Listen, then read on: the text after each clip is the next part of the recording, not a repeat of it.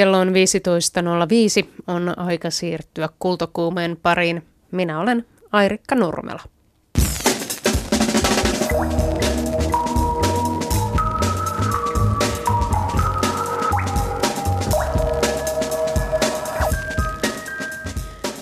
Kuinka tehdä tieteestä ymmärrettävää suurelle yleisölle? Kultakuumeen studiovieraina on tänään kaksi tiedeviestinnän ammattilaista. Toinen heistä on taustaltaan toimittaja, toinen tutkija. Heidän kanssaan keskustelemme myös siitä, miten saada tieteellinen tieto kuuluviin tänä aikana, jolloin kaikenlaiset uskomukset valtaavat alaa ei pelkästään sosiaalisessa mediassa, vaan myös perinteisten tiedotusvälineiden julkaisuissa. Lohjajärven ympäristössä taiteilijat ovat avanneet kesän ajan työskentelytilojensa ovet kulttuurimatkalaisille. Kulttuuribussi Kubu on koko päivän kierros, jolle päästään kultakuumeen lopulla. Kolumnistimme Juha Hurme on tänään hurmaantunut 1960- ja 70-lukujen taitteen musiikista ja kuulemme myös radiomuiston, josta kiitetään kahdella lipulla Yleisradion 90-vuotisjuhlakonserttiin. Tänä iltana Helsingin musiikkitalossa konsertoi RSOn solistina klassisen musiikin todellinen supertähti, joka on houkutellut klassisen musiikin konserteihin runsaasti uutta yleisöä, jopa nuoria. Hän on myös lanseerannut oman tennarimallinsa, mallistonsa, mikä kuulostaa tyypillisemmältä toimelta urheilu- tai rokkitähdeltä kuin glasarimuusikolle. Hän on kiinalainen pianistisensaatio, 34-vuotias Lang Lang. Lotta Emanuelson, sinä tapasit Lang Langin. Millainen hän on? No hän on tietenkin eh, tällaisena supertähtenä ihmisenä, joka on hyvin tottunut haastatteluihin. Hän on helppo haastateltava, eh, ystävällinen, helposti lähestyttävä. Sitä huolimatta, että hän oli turvamies mukanaan harjoituksissa, mutta ei siellä haastatteluhuoneessa kuitenkaan. Ja jotenkin eh, avoimen ja vilpittömän oloinen vastauksissaan. Mistä te puhuitte? Me puhuttiin siitä, miten, miten hän on kaikkien niiden tuhansien pienisten joukosta noussut siihen asemaan kiinalaisena pienestinä kuin hän on. Ja siitä, miksi kiinalaiset rakastavat klassista länsimaista musiikkia. Ja myös puhuttiin ennakkoluuloista, joita asialaiset muusikot joutuvat kohtaamaan. Eli mitä näitä ennakkoluuloja on? No länsimaissahan on jotenkin tapana – aina jauhaa sitä, että miten asialaiset muusikot on semmoisia teknisiä sensaatioita, joilta sitten puuttuu persoonallisuus tai syvyys tai jotain tällaista. Mikä mun mielestä joutaisi jo romukoppaan, koska on paljon esimerkkejä siitä, että että miten syvällisiä taiteilijoita tulee Aasiasta ihan yhtä lailla kuin Euroopastakin. Ja, ja tätä hänen kanssaan pohdiskeltiin ja, ja hän puhui siitä, että kun asialaisilla todella on se tekninen taso erittäin korkea, mutta jos he sitten eivät täydennykseksi saa sitä muuta kulttuuria, niin silloinhan se tietysti länsimaisin korvin kuulostaa nimenomaan siltä, että nyt on ainoastaan tätä tekniikkaa, koska se on niin korkeatasosta. Et silloin kun sitä täydennetään sillä muulla ymmärryksellä, niin, niin tietysti silloin nähdään juuri sen tapaisia taiteilijoita kuin hän itse on, tai Seisi Osaava tai Jojo Maa, tai esimerkkejä on paljon. Mistä johtuu se, että Lang Lang on noussut tällaiseksi suuren luokan tähdeksi, joka myy meillekin saman tien konsertin loppuun. Niin, siis äh, erittäin hyvin koulutettuja, erittäin lahjakkaita pianistejä on tietenkin paljon, miksi, miksi juuri hän? Kun tätä häneltä itseltään kysyin, niin, niin hän sanoi, että mukana on tuuria ja sitten tietysti klassisen musiikin piirit ovat kuitenkin pienemmät kuin urheilussa – mutta onhan siinä tietysti se, että, että hän on myös luonteeltaan sellainen, joka osaa sen asemansa ottaa. Että hänessä yhdistyy tämä tällainen aasialainen valtavan hyvä koulutus, niin semmoiseen amerikkalaiseen itsevarmuuteen ja hyvässä mielessä yrittäjähenkeen, että, että hän niin kuin osaa myöskin sen, sen aseman edellyttämät kuviot. Lang Lang on siis tänä iltana RSOn solistina konsertissa, jonka johtaa Hannu Lintu ohjelmistossa Beethovenia ja Prokojeffia tosiaan loppuun myyty, mutta onneksi Yle Radio 1 tarjoaa parhaat paikat konserttiin radiovastaanottimien äärellä. Lotta Emanuelsson, mihin aikaan kuuntelijoilla on sitten mahdollisuus kuulla Langlangin vastaukset sitten miisi kysymyksiin? No väliajalla se on, missä hän kohtaa konserttia. Se nyt on ennen kahdeksaa sanoisin, kun se seitsemän jälkeen se konsertti alkaa. Mutta tietenkin kannattaa kuunnella se koko konsepti eikä pelkästään haastattelua. Kiitos kun pääsit kertomaan. Kiitos. Kultakuume. Filosofian tohtori, tieto- ja kaunokirjailija Tiina Raevaara ja Liisa Meijou, perustaja osakas tiedeviestintään erikoistuneesta Kaskasmediasta. Miksi te haluatte tehdä tieteestä näkyvää? Tiina, aloitatko? No siihen on niin hirvittävästi syitä, että menisi koko lähetysaika, kun niitä luettelisin. Joku semmoinen kauhean kaunis ideologinen ajatus on se, että tieto ja tieteellinen tieto, joka on tavallaan niin kuin parasta mahdollista tietoa, niin se kuuluu kaikille ja sen pitää levitä kaikille ja sitä, siitä pitää kirjoittaa ja siitä pitää puhua semmoisella kielellä, että mahdollisimman moni sitä ymmärtää ja että voidaan tehdä maailmaa ja ihmisiä koskevia päätöksiä paremmin, kun on oikeata tietoa käytettävissä. Mutta on siinä myös ihan semmoisia niin kuin viihteellisiäkin ajatuksia. Mä itse tykkään jotenkin hurmaantua hyvistä tietokirjoista ja saada semmoisia aha-elämyksiä, että että oi, että maailma on tämmöinen ja tämmöinenkin asia on olemassa. Ja semmoisia tavallaan haluan saada ihmisille ja haluan kokea niitä itse aina uudestaan. Että hyvin, hyvin monenlaisia motiiveja on taustalla. Liisa, te jopa perustitte yrityksen kahden kumppanisi kanssa, joka on erikoistunut tiedeviestintään. Miksi? No mun äh, pahin pelkoni on oikeastaan se, että mitä jos maailman kaikki ongelmat on jo ratkaistu, mutta sitten ne kaikki ratkaisut niihin ongelmiin makaa jossain pölyisissä raporteissa ja tieteellisissä tutkimusartikkeleissa, joihin ei vaan päästä käsiksi tai joita kukaan oikea ihminen ei sit lue lopulta ja ota niitä tieteen mahtavia hedelmiä käyttöön. Ja tota, me perustettiin Kaskasmedia oikeastaan vähän sellaisesta turhautumisen tunteesta, että meitä oli kolme toimittajaa – jotka oltiin tosi paljon työssämme haastateltu tutkijoita ja saatu kuulla just näitä huumaavan kiehtovia tarinoita tieteestä. Ja sitten me turhaudittiin sitten siihen, että kun siitä jotain julkaistiin, niin se oli kuitenkin vain pieni pala ja pintaraapasu siitä kaikesta, mitä me oltiin siis saatu kuulla ja tiedettiin, että sekin on vain jäävuoren huippu. Niin tota, voisi oikeastaan sanoa, että Kaskasmediankin toive olisi tehdä itsensä tarpeettomaksi jossain vaiheessa. Se ei ole tietenkään mitenkään kauhean hyvää bisnestä, mutta tota, tosiaan tiede ja sen tulosten parempi käyttöönotto tekisi ehdottomasti yhteiskunnasta paremman paikan meille kaikille, niin pyritään sitä edistämään ja sitten mä oon myös, myös vahvasti sitä mieltä, että tiedettä täytyy nostaa enemmän esiin ja tehdä ymmärrettävämmäksi sen takia, että nykyistä suurempi jengi ymmärtäisi tieteen merkityksen maailmassa ja sitten se myös turvaisi osaltaan siis tieteen tekijöiden asemaa ja työtä ja rahoitusta. Et mitä paremmin tiedettä ymmärretään, niin sitä paremmat tekemisen mahdollisuudet tieteentekijöillä on. Mulla on sellainen tunne, että tällä hetkellä eletään aika tiedevastaisessa ajassa, mikä sinällä on hieman absurdia, kun ajatellaan, että tietoa on on ja tieteen saavutukset ovat kiistattomia monella saralla. Esimerkiksi monet sairaudet on saatu poistettua, polio ei enää pelota, tuberkuloosia ei ole näin edelleen, kaikki on tieteen ansiota. Mutta sitten kuitenkin tämä some-osasto, kun ihmiset pystyvät keskustelemaan hyvinkin vapaasti toistensa kanssa, niin koko ajan nousee tällaisia uusia tieteen vastaisia rintamia. No varmasti näkyvimpänä nämä rokotekriitikot tässä, kun lääketiede tuli jo nostettua esille. Minkälaista tällaisessa ajassa on sitten koittaa tuoda sitä tiedettä esiin ihan niin kuin suurelle yleisölle? No ehkä osa tästä on vähän semmoista näköharhaa, että tämmöinen paljon somessa toimiva ihminen, niin tavallaan näkee sitten vähän sillä kuplasta, että jos siellä on paljon sitä tiedevastaista keskustelua, niin sitten se näyttäytyy siellä tosiaan paljon. Että joku semmoinen perusluottamus mulla on siihen, että esimerkiksi Suomessa niin tiedettä kyllä arvostetaan. Tämmöinen kolmen vuoden välein ilmestyvä tiedebarometri, missä jos mitataan ihmisten sitä luottamusta, esimerkiksi luottamusta tieteeseen, niin kyllä siellä on aina näkynyt, että oikeastaan entistä suurempi osa siihen tieteeseen luottaa. Nyt tämän vuoden lopulla pitäisi tulla seuraava barometri, että kyllä mielenkiinnolla odotan, että mitä sieltä näkyy.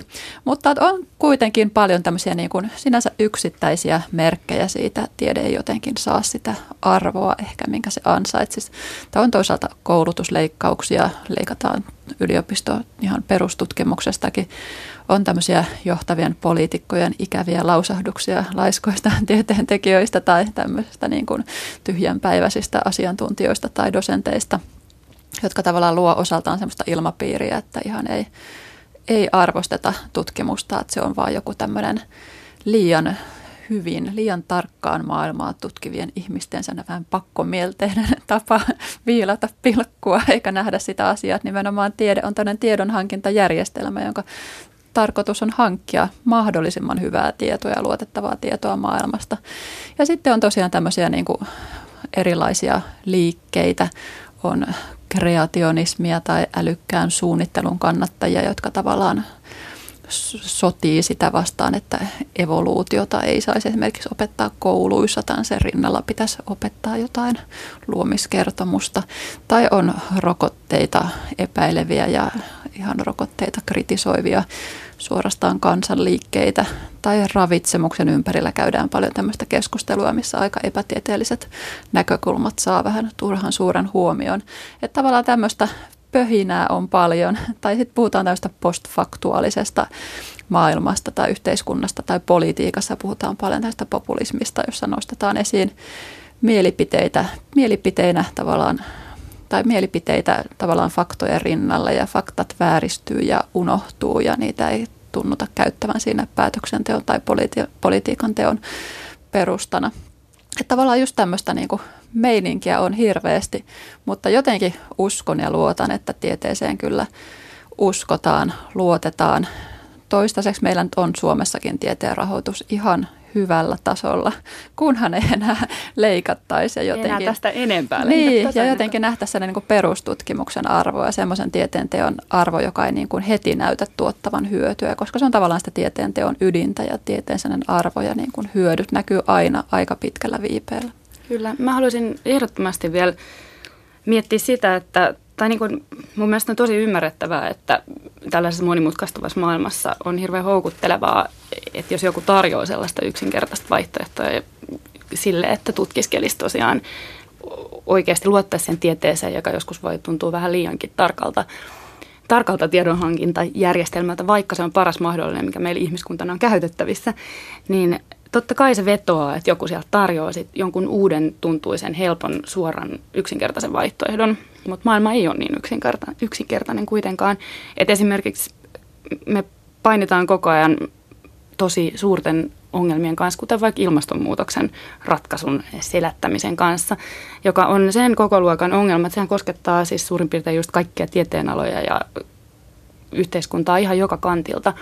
Niin se vaatii tosi paljon just sitä, että saadaan tehtyä tieteestä ymmärrettävää myös ihan siis eri alojen asiantuntijoille itselleen, että hekään ei välttämättä kykene ymmärtämään toisiaan, mutta samoin kuin Tiina, niin luotan kyllä ehdottomasti siihen, että varsinkin Suomessa tieteen arvostus on kyllä hyvissä kantimissa. Että äh, just monessa mediassa, monessa sanomalehdessäkin on vaikka sivumääriä vähennetty monelta muuta osastolta ja leikattu tota, toimituskuntaa, niin sitten tiedesivuihin, tiedesisältöihin ollaan laitettu lisää rahaa. Et sekin kertoo ihan suoraa kieltä siitä, että tiede kiinnostaa ja sitä arvostetaan. Tuosta perustutkimuksesta olen kuullut vertauksen, että jos silloin 1900-luvun alkupuolella ei olisi keskitytty perustutkimukseen, vaan soveltavaan tutkimuksiin, niin polionkaan ei olisi rokotettava. Meillä olisi tosi hienoja pyörätuoleja. Mutta miten sitten tuosta tieteestä – saadaan tehtyä sellaista, että se kiinnostaa sitä ihan tavallista suomalaista niin paljon, että mieluummin uskoo siihen tieteelliseen tulokseen kuin siihen karismaattiseen amatöörinäkemystä edustavan vastarannan kiisken. No kyllähän siihen tarvitaan paljon erilaisia asioita. Mä itse ajattelen, että tieteestä pitää pystyä puhumaan jotenkin kauhean monella eri rekisterillä ja tavallaan niin kuin eri, eri yleisöllä ja eri, eri tavoin. Että tieteen pitää olla hauskaa ja sillä saa olla viihdearvoa. Sitten sen toisaalta pitää pystyä olemaan myös semmoista niin kuin asiantuntijalta toiselle menevää tietoa. Semmoinenkin vaatii aika paljon yleistajuistamista, että vaikka geenitutkijoiden tulokset saadaan lääkäreiden käyttöön, niin siinäkin pitää olla vähän yleistajuistamassa ja niin kuin muuttamasta kieltä siinä välissä se, mitä mä toivoisin, että entistä enemmän julkisuudessa puhuttaisiin jotenkin tieteen teosta ja siitä niin kuin prosessista, miten niitä tuloksia saadaan. Että meillä esimerkiksi tiedejournalismi on aika paljon, paljon semmoista niin kuin tuloksiin keskittynyt. Tämä tämmöinen, tämmöinen ja tämmöinen irrallinen löytö. Vähän niin kuin urheilutuloksia sieltä niin, pörs- niin. tulospörssistä lehden lopusta. Joo, ja sitten siinä korostuu tämmöiset niin kuin jotenkin toisista poikkeavat löydökset, mikä tavallaan on vähän semmoista tieteen periaatteen vastaista, että tiede kuitenkin pyrkii vähän tämmöiseen konsensukseen, ja jos joku kauheasti eroaa siitä muusta tietämyksestä, niin siihen pikemminkin suhtaudutaan epäillen kuin jotenkin kauhean ihannoivasti. Mutta että näytettäisiin tavallaan sitä tieteen tekoa ja se tavallaan tieteen metodi tulisi entistä tutummaksi, ja muista semmoinen parantaisi jotenkin ihmisten semmoista niin kuin tieteen lukutaitoa, mutta ehkä myös median lukutaitoa. Että tavallaan ymmärrettäisiin, mitä siellä on ollut taustalla, mitä siinä on tutkittu, miten se on tutkittu, mitä on pitänyt ottaa huomioon, mitkä on ne virhemahdollisuudet, mitä, mitä tulee. Että jotenkin tämmöinen, että tiede olisi entistä enemmän sen, niin kuin, olisi just tämä järjestelmä nimenomaan, ei vaan tämmöinen yksittäinen tulos. Mä oon pitkälti kyllä samaa mieltä. Mä uskon myös siihen, että tieteen tuloksista parhaita kertoja ja tarinan iskijöitä on tutkijat ja tiedeyhteisö itse. Et mun mielestä ehdottomasti pitää antaa mahdollisuus tutkijoille, myös esimerkiksi nuorille tutkijoille, puhua yleistajuisesti, kirjoittaa yleistajuisesti, että se on ehkä ollut vähän semmoinen niin kuin kaikista meritoituneimpien vanhojen konkariprofessoreiden etuoikeus tähän mennessä. Että siihen nyt on ihan selkeästi tulossa muutosta, että nuorempi sukupolvitutkijoita on kiinnostuneita yleistajuistamaan tuloksia ja kertomaan siitä eri yleisöille. Mutta tota, mm, ihan, ihan sillä, että tarjotaan vähän mahdollisuuksia kokeilla ja ehkä jopa kouluttautua siihen, että, että miten sitten niistä tuloksista voidaan puhua just monessa eri rekisterissä, niin siitä, siitä olisi paljon hyötyä.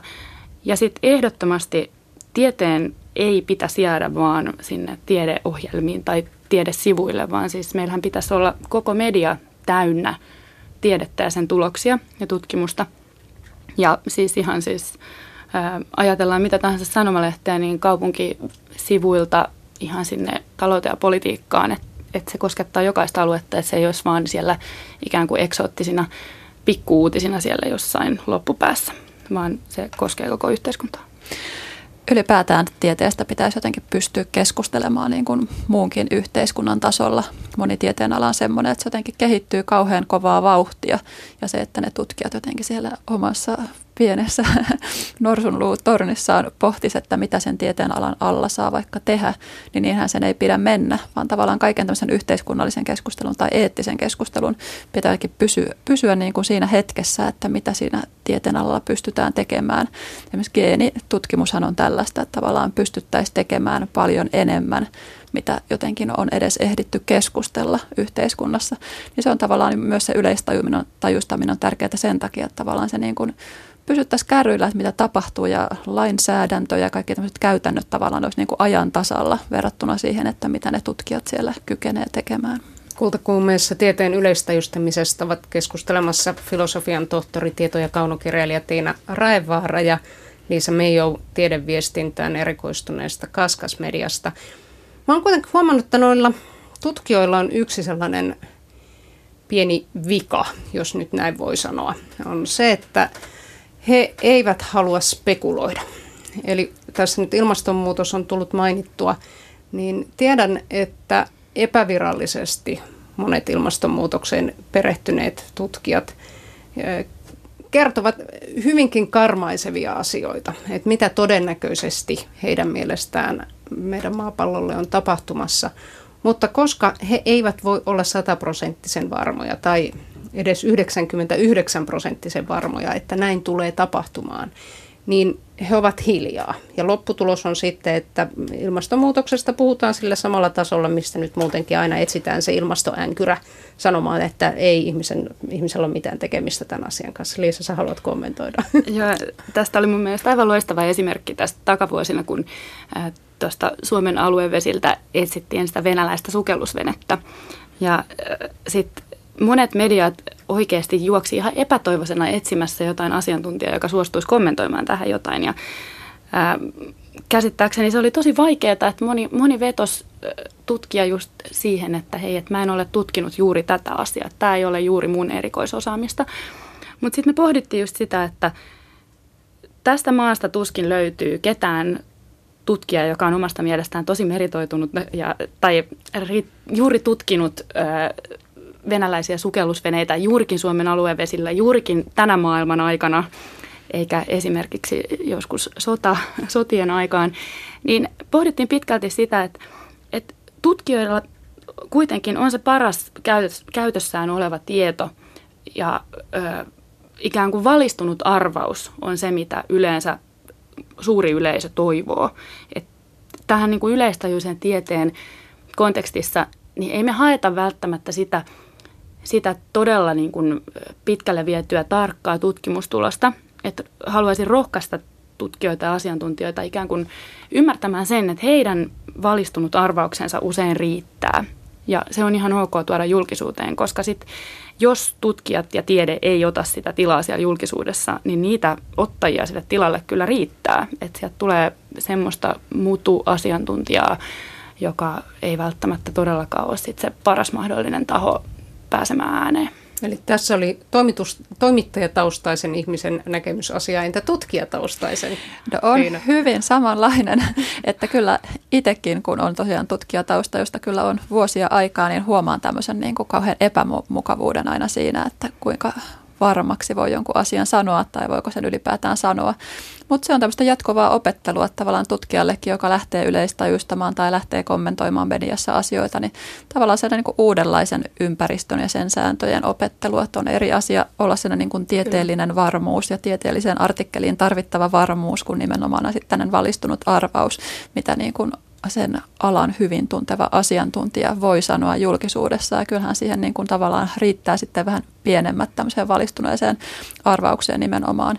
Ylipäätään vähän tämä tutkijat on aika, jotkut tutkijat ainakin hyvin tämmöisiä niin kuin tarkkoja sen suhteen, että voiko kommentoida asioita, jotka ei ole just sitä omaa tutkimusalaa. Ja tämä on mulle myös semmoinen, että yritän jotenkin potkia tutkijoita vähän pois siitä omalta alueeltaan. Vähän just sen takia, että Suomi on pieni maa, niin ei, ei me tutkita täällä kaikkea, että kaikille asioille ei sitten ollenkaan todellakaan riittäisi sitä kommentoijaa, että jos pitää vaan semmoisia asioita, mitä täällä todella tutkitaan. Ja jotenkin se, että kyllähän tutkijakoulutus, tieteellinen koulutus, niin se oikeasti sen pitäisi tuottaa semmoinen asiantuntijuus, että se ihminen hallitsee sen alan muutenkin, että se ei ole just vaan sen oman kysymyksen asettelunsa asiantuntija, vaan kyllä sen pitää hallita se tieteen ala muutenkin ja tavallaan uskaltautua kommentoimaan sitä muutenkin. Hyvä Tiina, olen juuri tätä Vähän huono keskustelu nyt, kun ollaan kaikesta samaa mieltä. Kyllä. Haluaisin itse asiassa just seuraan muun muassa Twitterissä aivan mahtavaa tilastotieteilijää, sellaista brittiä Sir David Spiegelhalteria, jolla on valtava, valtava siis seuraajoukko Twitterissä. Ja hän siellä sanoi, että hei, että hän on valmis kommentoimaan kaikkea, jolla on jotain tekemistä vaikkapa riskin tai epävarmuuden kanssa. Ja hän kommentoi kyllä siis niin kuin ihan lähes kaikkea maan ja taivaan väliltä, siis ihan seksistä alkoholia ja sitten hänen varsinaisiin tarkempiin tutkimusaiheisiinsa. Ja on muun muassa ollut yhdessä tosi TV semmoisessa seikkailusarjassakin mukana näyttääkseen sitten, että mitä niin kuin riski tarkoittaa ihan tosi elämässä mahdollisimman kiinnostavalla tavalla.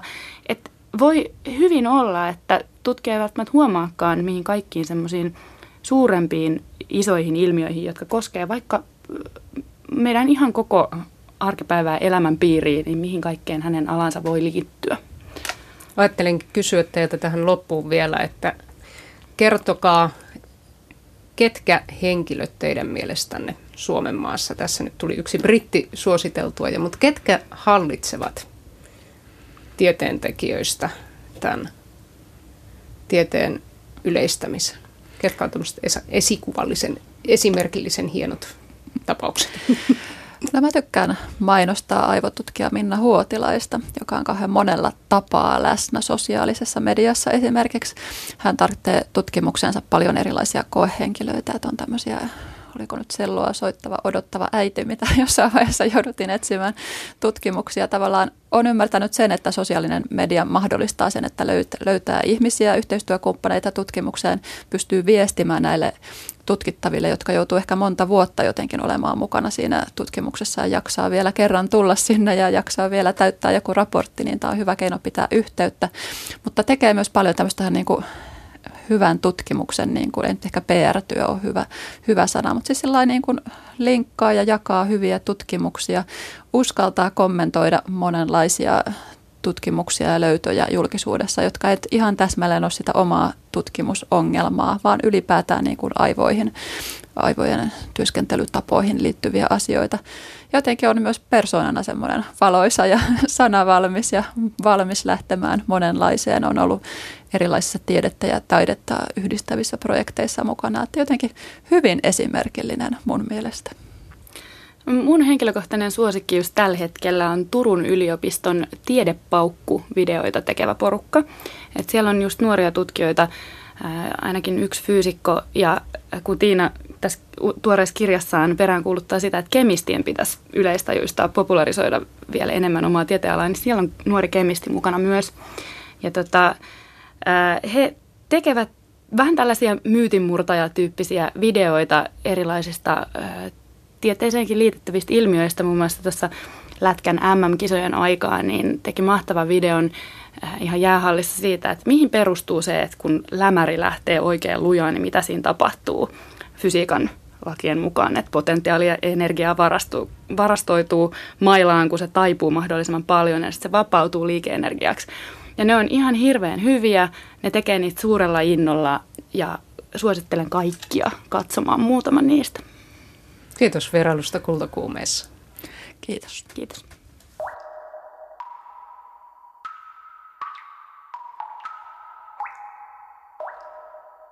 Kerrotaan vielä tietojen yleistajuistamisesta kiinnostuneille, että Tiina Raivaaralta on juuri julkaistu kirja Tajuaako kukaan opastieteen yleistajuistajalle? Yleisradion 90-vuotisjuhlia vietetään ensi viikolla.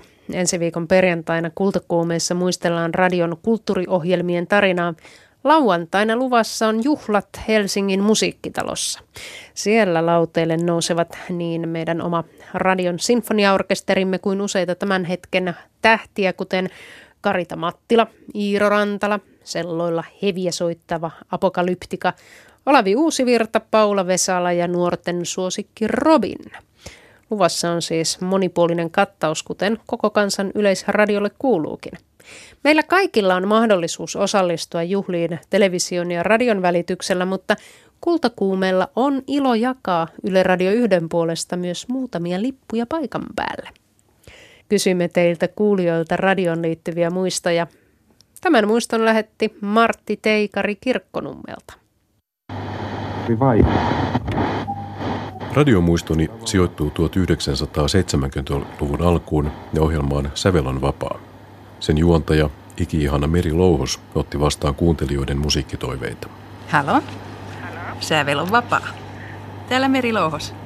Olin ujonpuoleinen lukiolaispoika tuohon aikaan, mutta jostain sain rohkeuden soittaa suoraan lähetykseen ja pääsin läpi. Huilunsoiton harrastajana toiveeni oli huilumusiikkia. Kaikille ohjelmaan soittaville esitettiin tuolloin myös musiikkiaiheinen tietokilpailukysymys, ja oikeasta vastauksesta sai levypalkinnon. Vaatimattomassa kodissani ei ollut levysoitinta, pelkkä putkiradio ja kasettinauhuri, mutta palkintoa kannatti silti tavoitella. Esittäisimme mielellämme musiikkiaiheisen kysymyksen jokaiselle, joka meidän kanssamme keskustelee.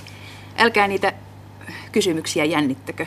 Jos hyvin käy, niin täältä tulee sitten levy kartuttamaan kokoelmianne. Ja jos menee huonosti, niin tulee... Radio oli eri huoneessa kuin puhelin. Sellainen musta seinään kiinnitetty bageliittipuhelin. Ja voi sitä jännitystä, kun radiosta soitettiin takaisin ja yhdistettiin varsinaiseen lähetykseen. Ensin piti kiireesti käynnistää nauhurin äänitys, jotta keskustelun ja musiikkitoiveen sai talteen, ja sitten rynnätä vastaamaan puhelimeen. Halo, sävel on vapaa. Tietokilpailukysymykseen liittyy pieni huvittava kommellus. Meri Louhoksen kysymys kuului, mikä oli Brahmsin etunimi? Tilanne oli kammottava. Päässä löi tyhjää, enkä saanut millään oikeaa nimeä mieleeni. Tuntui kuluvan ikuisuus. Todellisuudessa kai parikymmentä sekuntia, ja sitten äitini huusi vierestä huoneesta suljetun oven takaa. Johannes. Silloin selkeni omakin pääni ja vastasin tyynen rauhallisesti. Johannes. Levypalkintohan sieltä tuli Vivaldin vuodenajat. Koko juttu tallentui nauhalle ja toden totta, tarkkaan kuunnellen taustalla kuului äitini huuto. Tavalla. Nyt Martti Teikari, levypalkinnon sijaan saat palkinnoksi kaksi lippua Yleisradion 90-vuotisjuhliin Helsingin musiikkitaloon ensi viikon lauantaille 10. syyskuuta. Lukijana oli Jouko Salokorpi ja äänimaailman loi Anna Tulusto. Muistoissa oli käytetty autenttista materiaalia 1970-luvun alusta, eli äänessä oli myös ihan oikea ihana Meri Louhos. Kultakuumen kolumnistina on tänään Juha Hurme. Lave Recordsin 50 on juhlittu kuluvana vuonna mukavan monenlaisin ja näkyvin menoin, mutta se varsinainen synttärilahja meille erikoisen musiikin ystäville on levyyhtiön kaikkien sinkkujen kronologinen julkaisusarja, josta on saatu ulos kaksi pakettia, eli yli 300 kappaletta perustamisvuodesta 1966 vuoden 1974 puoliväliin. Love Records oli vielä hullumpi ja villimpi yhtiö kuin luulinkaan. Onhan näillä pikkulevyilläkin Loven taiteellinen kärki toki edustettuna. Otto Donner ja Kai Zydeniuksen väkivahvuus, Blues Sectionin Wigwamin ja tasavallan presidentin edistyksellisyys, Arja Sajonmaan ja Pepe Wilberin laulutaide, Pekka Strengin, Dave Lindholm ja Juisen rock-runous, Emma Nummisen kierro huumori sekä Paddingin ja Hurriganesin kivikova vääntö. Mutta sitten se muu kama, ja sitä on paljon – Yhtiön kaosteoreettinen julkaisustrategia juhlii näillä kokoelmilla, joissa sinkku A- ja B-puolineen seuraa vääjäämättömästi toista ulostulojärjestyksessä. Mikä tahansa voi seurata mitä tahansa ja seuraakin. Huhhuh. Ja ihanaa. Kreivi Pertti Ylermi Lingreenin pornografinen revittely kappaleessa Kaksi kanaa on rikollista laatua, kuten oli tämä huijarina elelyt artisti itsekin. Herra Jasuitsi Mitsutani tapasi pari japanilaista kaveria Helsingissä kuumana kesänä 1971. Miekkoset päättivät juhlistaa iloista jälleen näkemistä levyttämällä singlen. Love Recordsin puhelinnumero löytyy luettelosta ja murretulla englannilla lauletut Sutso Yamamoton nikkaroimat kömpelön tuskaiset lemmenlaulut Baby Leave Me Alone ja I'm Trying to Forget You löytyvät singleltä LRS 1071 kommunistisista tuuttauksista Love tunnetaan. Tulipunaisen sektorin kiinnostavinta antiainen jälkikäteen ovat salaman nopeat reaktiot johonkin yhteiskunnalliseen epäkohtaan. Siitä vaan kiiresti biisintekoon ja levyttämään. Kulttuurityöläinen Antero Byyman kunnostautui tällä salaman nopealla saralla solistina ja sanoittajana – Metallimiehet ja kunniatohtorin hattu kappaleessa hän hyökkää SAK puheenjohtaja Niilo Hämäläisen kimppuun. Heijuli, eli nykyajan linjuri Jenkka, kuvaa Helsingin sopimuslinja-autoliikenteen Heijuli, korpilakkoa vappuna 1971 ja politiikkaa yleisradiossa puolustaa pakkolomautettua reporadiopomoa Eino S. Repoa. Reipas sinkku on myös SKDLn kuoron kajauttama äänestämme vaaleissa SKDL. Tämän Emma Nummisen sävellyksen sanoitti anarkistirunoilija Jarkko Laine, myöhemmin kokoomuslaisena tunnettu tekijä. Ovella naivistisessa ja jopa överin puhdasoppisessa teoksessa haiskahtaa salaa kiero piiloparodian käry. Näitä kokoelmia saamme kiittää myös runoilija Markku Inton sykähdyttävästä hengentuotteesta Keitä keitä kahvinkeitin, joka on ihan aidosti hauska kappale ja ryhdikäs pienlevytys. Mutta eipä aikaakaan, kun ääneen pääsee Humppa Cannon eli Vilho Kohvakka, joka esiintyy amerikkalaisen televisiosarjan pyylevän yksityisetsivän Frank Cannonin näköisolentona. Kuka sarjassansa ei tappiolle nyt jää, Mr. Cannon, kuka paksu jätkä on, jolla välkky on pää, Mr. Cannon. Huh, ja mahtavaa. Mä rakastan lovea. Kuka näitä juttuja näiden kulttuurihistoriallista panosta ja tajua arvostaa, on nauta. Näin Juha Hurme. M.A. Numminen on muuten ensi tiistaina Kultakuumeessa Kai Ristolan vieraana. Kultakuume.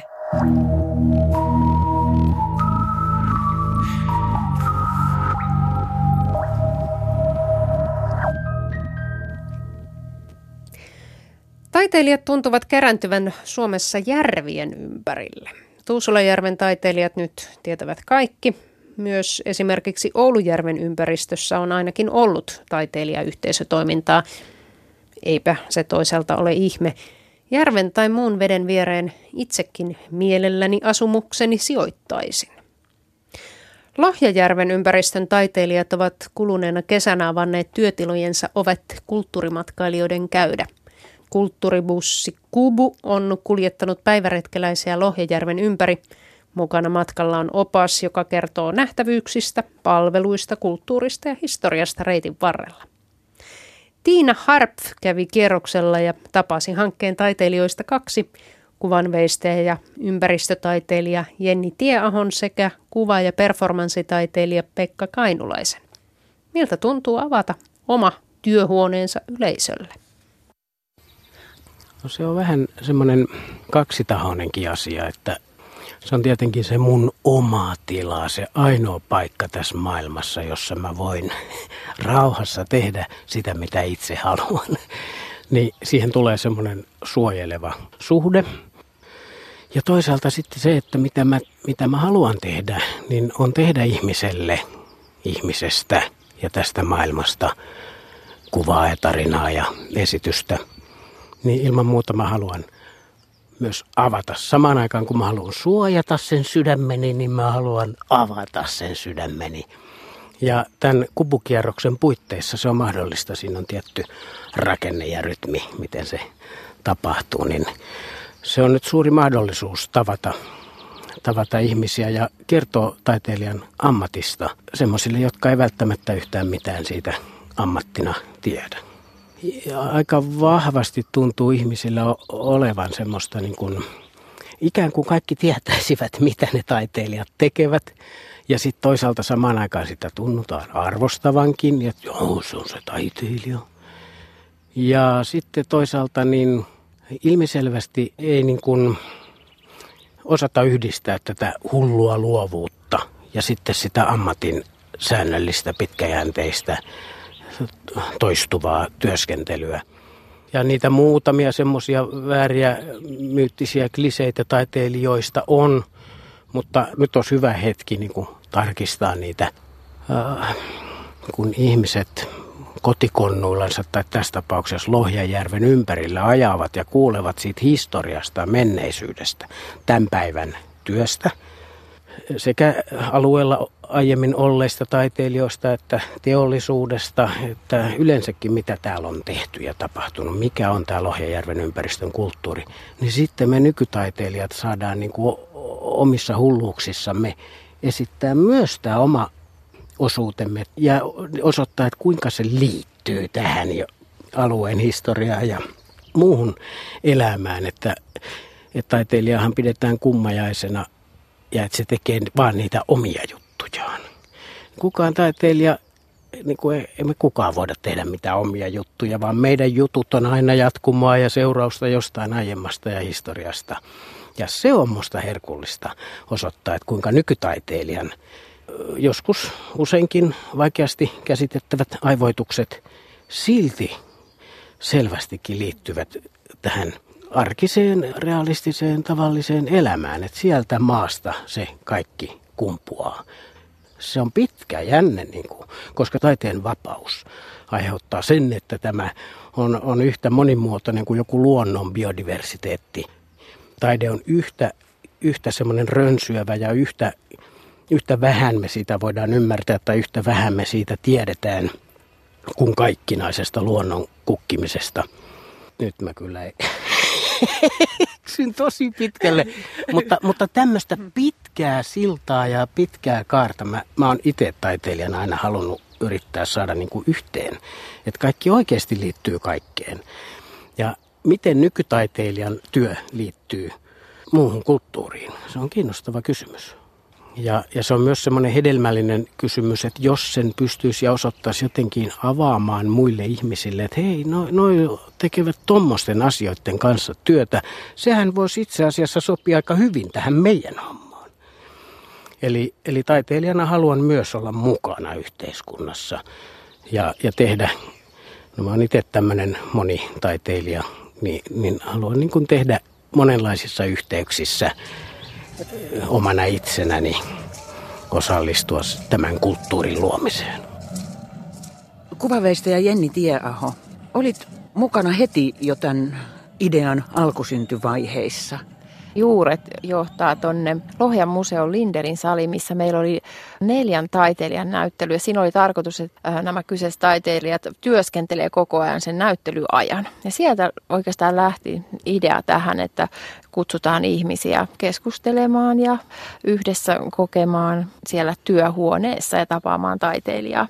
Se osoittaa niin. paljon, että joku lähdette rakentamaan tätä, niin se ei ole vaan mikään yhden kesän heitto. Niin, kyllä. Ja tarkoitus on myös tarjota tätä samaa mahdollisuutta kansainvälisesti, kansainvälisille turisteille. Et esimerkiksi nyt täällä käykin täällä Lohjan seudulla ihan säännöllisesti kiinalaisia turisteja, jotka ihan yksityisiä retkiä tekee taiteilijan työhuoneeseen, niin varmasti myös heitä, heitä tämä voisi kiinnostaa tässä on niin kuin monta eri tekijää, joilla on, jolla on niin kuin upeita taitoja ja mahdollisuuksia toteuttaa tätä, niin se on myös tärkeä asia. Miltä sinusta tuntuu avata työhuoneesi kububussin matkalaisille ventovieraille? Hmm. Se tuntuu äh, mieltä liikuttavalta, se tuntuu, että sitä niin kuin tarkkailee ja katselee tarkasti ja odottaa sitä myös niin kuin hyvin ilolla ja, ja toivottaa tervetulleeksi. Mä odotan sellaisia avoimia kohtaamisia ja keskusteluja ja odotan sitä iloisella mielellä, koska se on niin hieno vastakohta sille yksin työskentelemiselle. Niin se on todella energiaa antavaa saada sitä vuorovaikutusta niin kuin ihmisten kanssa ja varsinkin, että tavallaan siinä oman taiteen äärellä, että voi saada niin kuin ihan siis palautetta ja sitä ajatuksia ja mietteitä, että voiko sillä olla jotain merkitystä, mitä itse tekee, voiko se jollakin tavalla askarruttaa muita ihmisiä, niin se on myös kiinnostavaa ja ilman muuta tosi hienoa.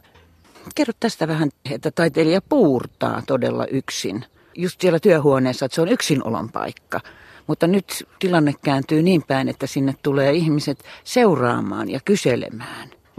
Tuli sellainen mielikuva heti vahvasti, että tavallaan silloin kun tekee yksin sitä työtä, se on vähän niin kuin, että olisi niin kuin omassa unimaailmassa, näkee sitä omaa iki, omaa unta ja vähän käpertyy siihen omaan uneen, mutta silloin kun tulee ihmisiä siihen mukaan katselemaan ja kokemaan, niin tavallaan silloin voi jollakin tavalla kokea sen todeksi, että tämä uni on jotain, mitä muutkin voi kokea ja voi saada jonkun sävyn tai säikeen siitä samasta unesta, niin se on jotenkin häkellyttävää. Ihan semmoinen konkreettinen esimerkki oli, kun mulla oli oma näyttely tuolla Kuopestajaliiton galleriassa, skulpturissa Helsingissä ja avajaisissa. Oli kollega taiteilija äidinsä kanssa tuli mun luokse ja sanoi, että ei mulla oikeastaan pysty sanomaan mitään, mutta vaan itkettää. Niin jollakin tavalla se oli semmoinen niin todella semmoinen itselle semmoinen herättävä kokemus. Että voiko sitä tehdä jotain semmoista, että koska itse on tehnyt sen tunteella, jollakin tunne. Se oli joku tunne, mikä on lähtenyt vierittämään sitä tekemistä ja ajamaan sitä eteenpäin, niin että joku muu voi kokea jonkun tunteen. Että se on semmoinen johtolanka tavallaan se teos johonkin matkalle, sinne tunnematkalle, niin se on eriskummallista niin kuin itse kokee sen sillä tavalla. Voisiko ajatella, että, että tämmöisestä ovien avaamisesta voisi olla taiteilijoille jotain myös niin kuin hyötyä tai lisää toimeen tulolle ihan konkreettisesti? Pekka Kainulainen. No kyllähän tämä voi olla, olla tietenkin semmoista niin kuin työskentelymahdollisuuksien lisääntymistä. Ja kyllä tältä kierrokselta sieltä voi ihan välittömästi johonkin työhön ihastuessa, niin sen voi varata ja ja ostaa itselleen. Ja jo sillä, että, niin kuin, että taiteilija tulee tutuksi sillä omalla alueellansa ja, ja tämä taiteilijuus tulee tämmöiseksi, niin kuin, että kyllä sinne uskaltaa mennä, hänen uskaltaa ottaa yhteyttä, että paitsi että hän luo ja luo ja luo, niin hän myös syö ja syö ja syö. Että kyllä se, että kyllä mä uskon, että se tuommoisten monenlaisten kontaktien kautta, niin se voi myös sitten aiheuttaa ihan taidekauppaa. Erilaisia tilauksia, esityksiä ja tässä innovatiivisuutta toivovassa ajassa, niin, niin taiteilijoita kannattaa katsoa ihan silleen niin kuin rohkeasti vaan, että hei, uskaltaisiko sen tähän meidän hankkeeseen ottaa tuommoisena omana ittenänsä mukaan. Se voi tuottaa jotain semmoista uutta arvoa. Taiteilija on innovatiivisuuden ammattilainen. Niin on. Kesän viimeinen kubukierros on tulevana lauantaina 3. syyskuuta. Toiminta on tarkoitus laajentaa ensi kesänä. Tämä tiedoksi ensi vuoden kotimaan kulttuurimatkailua suunnitteleville. Kultakuumeessa on tänään myös selvinnyt, mikä tekee kiinalaispianisti Lang Langista klassisen musiikin sensaation. Olemme myös kuulleet, että tieteestä pitää kertoa yleistä juttavasti, jotta ihmiset ja erityisesti päättäjät voisivat käyttää oikeaa tutkittua tietoa päätöstensä pohjaksi mielipiteiden sijaan. Lähetys on kohta kuultavissa Yle Areenassa. Huomenna perjantaina kultakuumeessa tavataan sarjakuvan tekijöitä, jotka tekevät tieteestä sarjakuvaa. Tero Mielonen ja Pentti Otsamo ovat tehneet ilmastonmuutostutkimuksesta sarjakuvan Otsonipäiväkirjat. Kaisa Leka puolestaan tekee varsin poliittista sarjakuvaa. Sarjakuva sopii siis sekä tieteen popularisoimiseen että yhteiskuntakritiikin välineeksi. Minä olen Airikka Nurmela ja toivotan teille hyvää päivänjatkoa. Torstaihan on toivoa täynnä.